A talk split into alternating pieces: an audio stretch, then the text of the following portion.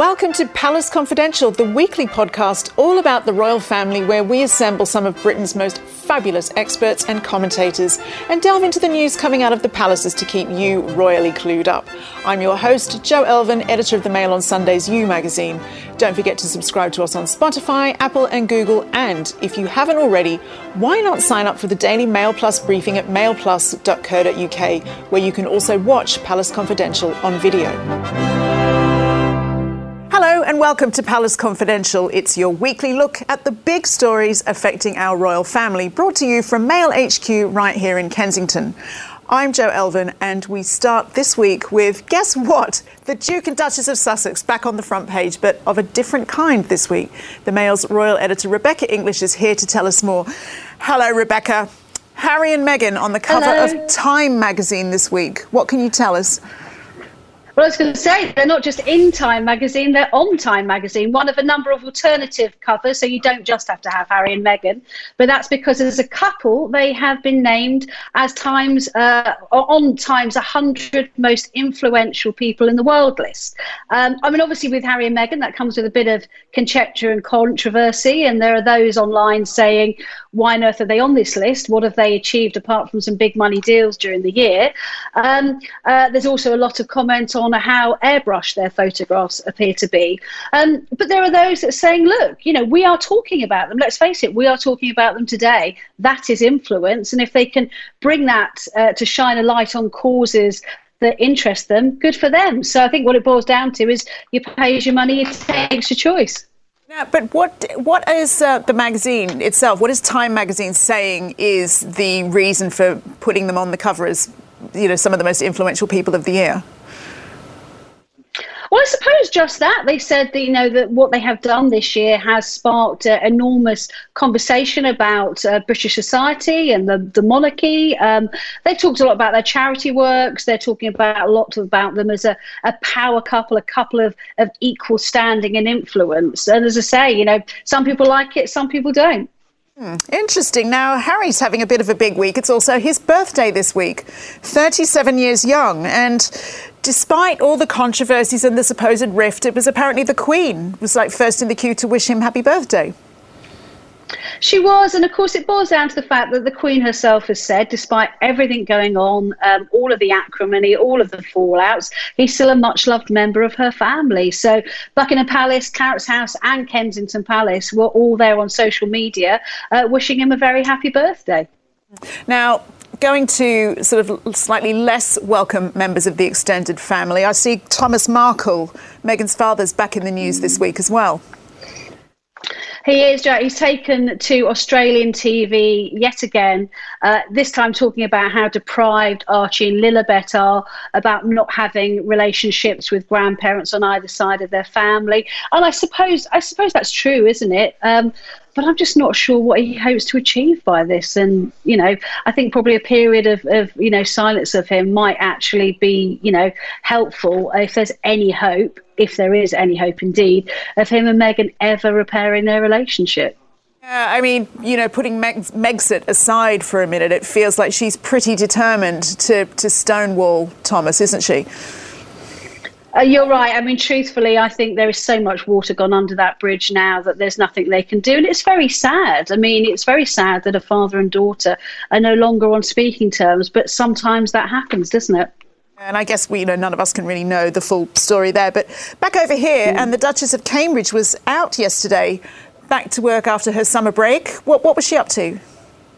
She was, and I think it's probably worth saying something here. We've seen a lot of uncomfortable headlines over recent weeks about the royal family, the Duke of York, the Prince of Wales's charitable issues. But of course, 99% of the time, this is what they're doing. They're going out and about in the UK and overseas, um, shining a light on causes that are worthy, thanking people who make a difference to their communities. And of course, that is what Kate was doing this week. She was at RAF Brize Norton, meeting the staff, a lot of whom have been greatly involved with Operation Pitting, which is obviously rescuing some very desperate families from Kabul. And there were some really powerful stories that she heard this week. There was a, a pilot, for example, who said he was trying to take off with a plane load of refugees and a bus suddenly screeched onto the runway and he knew he couldn't keep going forwards or slam on his brakes because he would have taken them out. So we literally just pulled the plane up and cleared it by 10 foot. And there were other people talking about how they were moved to tears by the desperate plight of the families on that plane, some of which only had like one bag between them. So uh, they all said they were very, very grateful the fact that Kate had come there to, to kind of thank you for everything that they'd done. Thank you so much for that, Rebecca. We'll hear more from her in a moment. But let's turn to my panel this week. Joining me are the Mail's diary editor Richard Eden and his Mail on Sunday counterpart Charlotte Griffiths. Welcome to you both. Thanks for being here. Now, Richard, the cover of Time. It's a really prestigious honour, isn't it? It really is. I mean, you think of all the momentous um, covers of Time magazine throughout history, and there's been some wonderful ones. So it's a great honour to be on there. And question is, I suppose, do they deserve it? Well, well um, you kind of, I feel like you might have a view on that. um, well, it, you know, influence is such an interesting thing, isn't it? I mean, certainly, you know, Meghan's very influential indeed, mm. but over her husband. Um, in, in, terms of over, oh, Richard, yeah. in terms of over other people, I'm not sure. I mean, particularly back in you know in this country now, I'm not sure how much influence they really have. I think over the past year, you could argue they've been a very bad influence. You know, in terms of how you um, react to your family, how you behave, um, how people um, treasure sort of traditions and and that sort of thing. You know, they've been trying to overthrow um, everything really. I, you know, I'd argue um, I think they have been a, a, bad influence in many ways. So hard to measure influence now because because these days, uh, with them, I mean, because these days people have um, social media accounts, and then you can literally say, you know, I have 30 million followers, but they've cancelled theirs, haven't they? So, haven't they? So, so it's actually how many column inches they get, and it's quite a lot, especially in ours, and they are written about and talked about a lot, and um, so I'd say they deserve to be on there. What do you think about the pictures? Okay, so the pictures it's like very are looking, airbrushed. Slightly, it, it's it's giving me Madame Tussauds vibes. I've got to say, I it's mean, very stilted. How green is that suit? I can't imagine it was that green before the um, airbrushes got to it. But you know, they're they're very strategic people. Did she you? has got her wide leg stance going on, hasn't she? She's got her trousers on. She's wearing the trousers. I did have a chuckle this morning that someone some wag had come up with the joke that Harry looks like her hairdresser, and they're staring into the mirror while he explains her layers what he's done to I them. love that one. And I mean, clearly she's had a lot of hairdressing done. That, I don't know. And look, I'd say look who's in charge here. I mean, you know, you've got the... Um, you know, the brother of the future king just sort of hanging on onto um, his wife there. There's no doubt that it's Meghan who's centre stage, well, yeah, that's one interpretation, but I also think that it's, you know, I think Harry's been looking for an anchor for, for some time, and yeah. I feel like this mm. is like his, his protective sort of stance. You know, yeah. he feels a bit shielded by her. And it's nothing shocking. We've all known all along that this is their, this is how they work as a couple. He is relying on her as his anchor. So Oh, here we go. Nice They're sticking to their message, Lord of the Rings is what it reminded yeah. me of. Um, oh. I thought I couldn't believe these pictures were genuine when I saw them. I mean, where were they taken? What do you mean? The, in the jungle, they were genuine. They, they look like something satirical. I mean, oh, maybe right. there's been so many memes online and everything since. That, well, um, yeah, I'm looking forward to Twitter this afternoon. I must, I must admit. the memes are coming in thick and fast, and they are great. and what do you think about Harry? I don't know if it's the Californian sun, but um, Harry's looking rather tanned. Well, tanned, but sort of like fuller in the hair department. I know. I mean, could he have had plugs? Dare I? dare I speculate? No, there's something about that Californian sunshine. Yeah. It's Californian sunshine that's bringing that hair. I'm sure you're back. right. I'm yeah. sure and the red right. complements the green suit. You see, so they've really thought about it from a colour perspective. Yes, it is. He's, he's got his good. He's, he's had his colours done. Yeah, yeah. yeah. Really they good. had about they had about five stylists for the shoot. I mean, and, and as well as Meghan, I'm sure had many of her own opinions. Yeah. So it was extremely well thought through this uh, this photo shoot. I imagine. How can we take this list seriously, though? I mean, if it's a, about genuine influence, you know, you look at the Queen, who's, um, you know, advised so many prime ministers over the years. She's head of state of all these countries. Surely she should be on the list. How well, can you have a? I mean, you know, like you know, on the other hand, they genuinely are the most talked about people on yeah. the planet right now. I mean, look Whether at us that's every all week. good, I don't know, but. Uh, But do you think this time cover represents the divide between the coverage of them in the and, and the feeling towards them in America as opposed to here? Definitely, because the Americans lap this kind of stuff up, and we just can't. There's something so British about me, anyway. Mm. I can't take this stuff as seriously as the Americans can.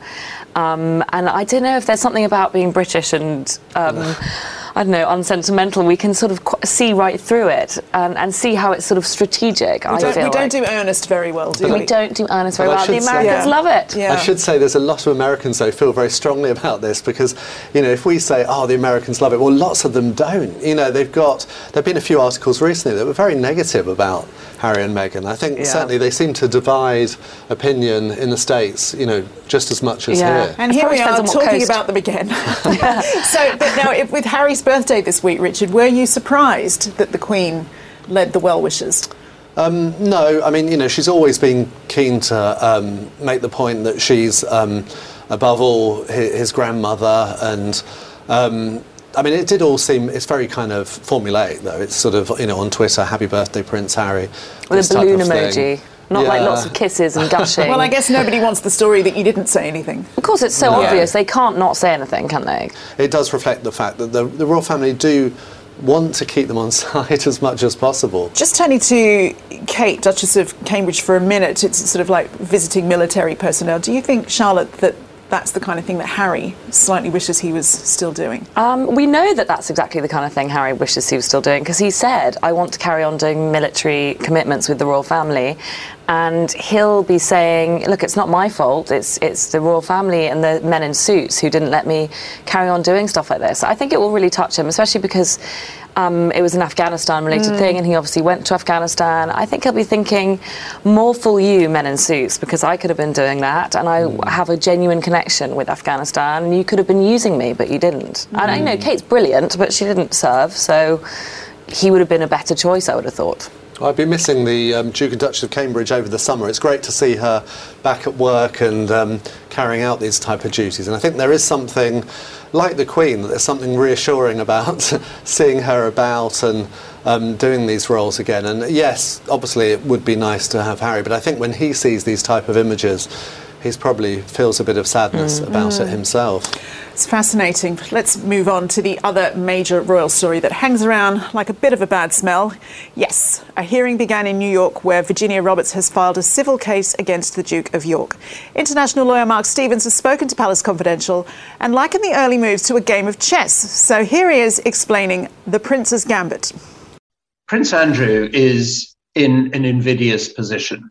If he speaks out, uh, as he did in the Newsnight interview, he's condemned out of his own mouth. If he says nothing, then he's condemned by his own silence. The only thing that is worse than those two options is actually having to go to court to give evidence under oath in America about the details of his interactions with Virginia Giuffre. And on the other side, David Boies for Virginia Giuffre, who again is another very good, high profile lawyer, um, he knows that the only way that he can get uh, Prince Andrew to court is effectively by shaming him.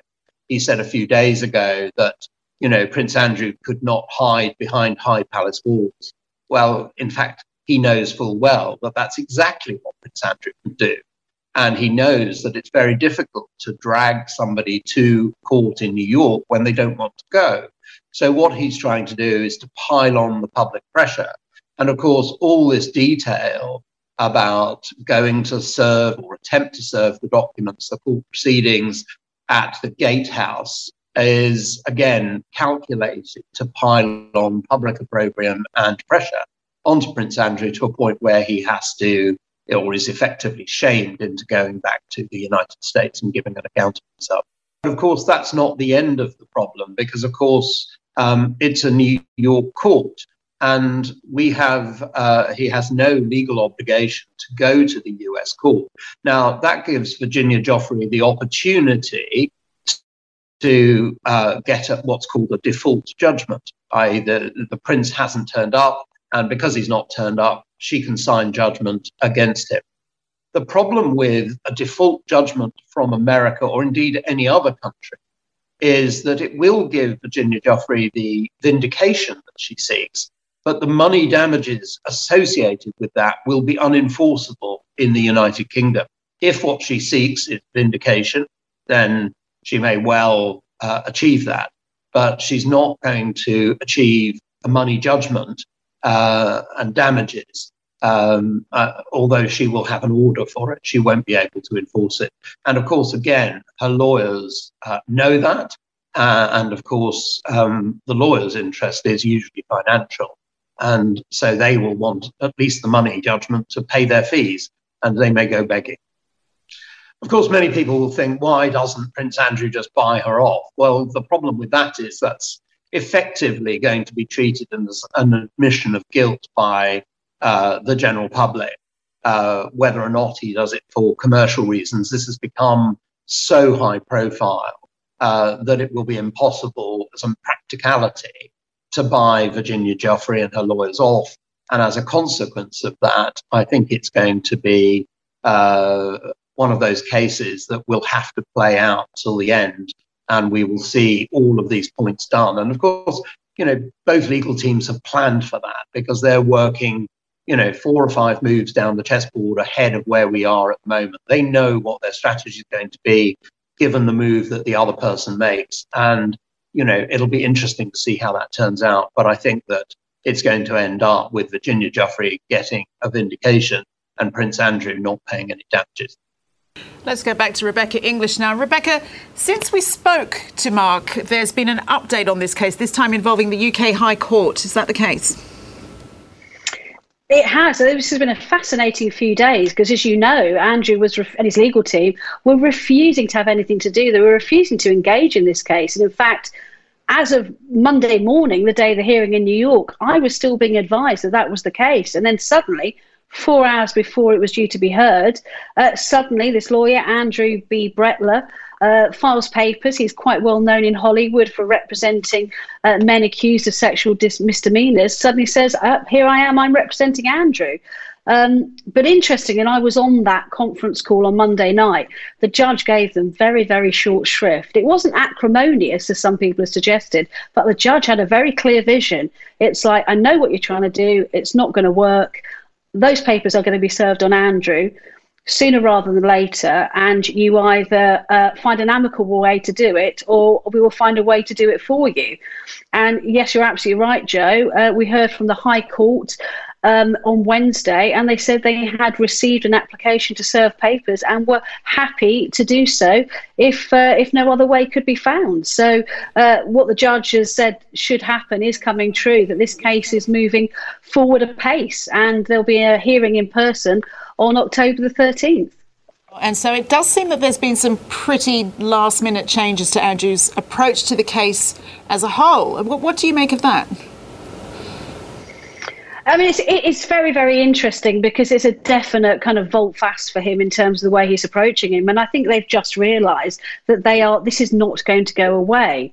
Um, and uh, it's extremely reputationally damaging for him. Even if he wins, as, as Mark Stevens says, and gets his case thrown out, uh, reputationally, um, you know, he, he's dead in the water, I feel. So um, I think they feel they've just got to start to you know push ahead and uh, try and maybe try and regain the upper hand again. And what are you hearing, if anything, from those in the palace? Has their opinion of all of this changed at all? No, they're, they're very circumspect about this. Um, I think they're watching and waiting to see how Andrew does with this and how much they can, you know, embrace him back into the fold, or whether they're going to have to reject him uh, entirely. So, Charlotte, Prince Andrew's approach to public relations, a bit baffling at times, isn't it? Yes, it's a bit baffling. I think being ticked off by a judge in America might have been. Um, his worst one yet. I mean, I've always been um, sympathetic to Andrew's sort of situation. In as um, so? Mark Stevens said, it's very difficult where you know he can't really uh, address um, these issues. The whole thing he's been in a very difficult position. But, but his response and the strategy is just exasperating. Forgive me, why can't he address these allegations? You, what, you know, this, this, is all right. He needs to speak to the FBI, otherwise it's never going to go away, surely. Well, because essentially they never wanted to speak to him before. They had an investigation against Jeffrey Epstein, and that was all concluded. But when there became a scandal about how leniently um, they treated Epstein, they started looking for other scapegoats. Mm. You know, and that's what we've seen with Andrew. So they only ever wanted him as, as a witness. Um, so he, I think he was in a very difficult position. But the strategy is exasperating because it seems to have been just sort of put your head in the sand mm. and hope it goes away. So th- this is what's happened here, you know, and finally they've had to acknowledge the case. But then we've also got the FBI who um, want to speak to him, and we haven't been given any advice on what's happening there. Has he spoken to them? Has he done this? Again, it seems to be just we're not going to say anything and hope it goes away. It's crazy. Well, and speaking of it not going away, don't you think the very act of hiring this high profile media lawyer who you know is known for these sex offence defences. Mm. It's not going to make it just more of a circus. What can he do? He's got to hire a lawyer, so presumably mm. he wants to hire a good one. But yes, it's one who's represented various Hollywood figures with um, serious mm. issues, and I'm sure costing an absolute fortune. So I'm very intrigued to know who, who's paying for all this legal representation. As in, it could be us? Um, I don't think so, but it's yeah. m- more likely it's his mother who's footing yeah. the bill for all of this. Mm. It's fascinating, mor- morbidly so. Let, us just go to the other Andrew distraction going on, Charlotte, is that this continued speculation that sort of like that Richard was yeah. speaking about last week, where Andrew could be planning to get re-engaged to Sarah Ferguson. Yeah, this is a story that crops up every so often. Uh, often when there's a negative story. Cynics might say handily so. Yeah, yeah. when there's a negative story. Um, but then again, Fergie has been talking about her vows recently, um, saying she'll always stand by her vows. So she kind of has prompted that kind of speculation mm. by reminding us all that she's sort of still married to him, at least in her head.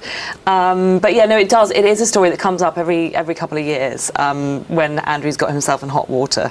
But it's not much of a distraction anymore because it's it's not that surprising. No, I don't think it would be a huge surprise. I mean, people sometimes forget how close they are. I remember when I think it was Rebecca revealed in the Mail years ago, they suddenly bought this very expensive chalet in a, I think it was a Swiss ski resort together. Mm. You know, they're jo- joint names, and people mm. are thinking, what, "What's going on?" But they, they really behave like a married couple anyway. Yeah, and now he go, now Fergie goes to Balmoral, which is something that never used to happen, and they are seen arriving at Balmoral on the back of the car together.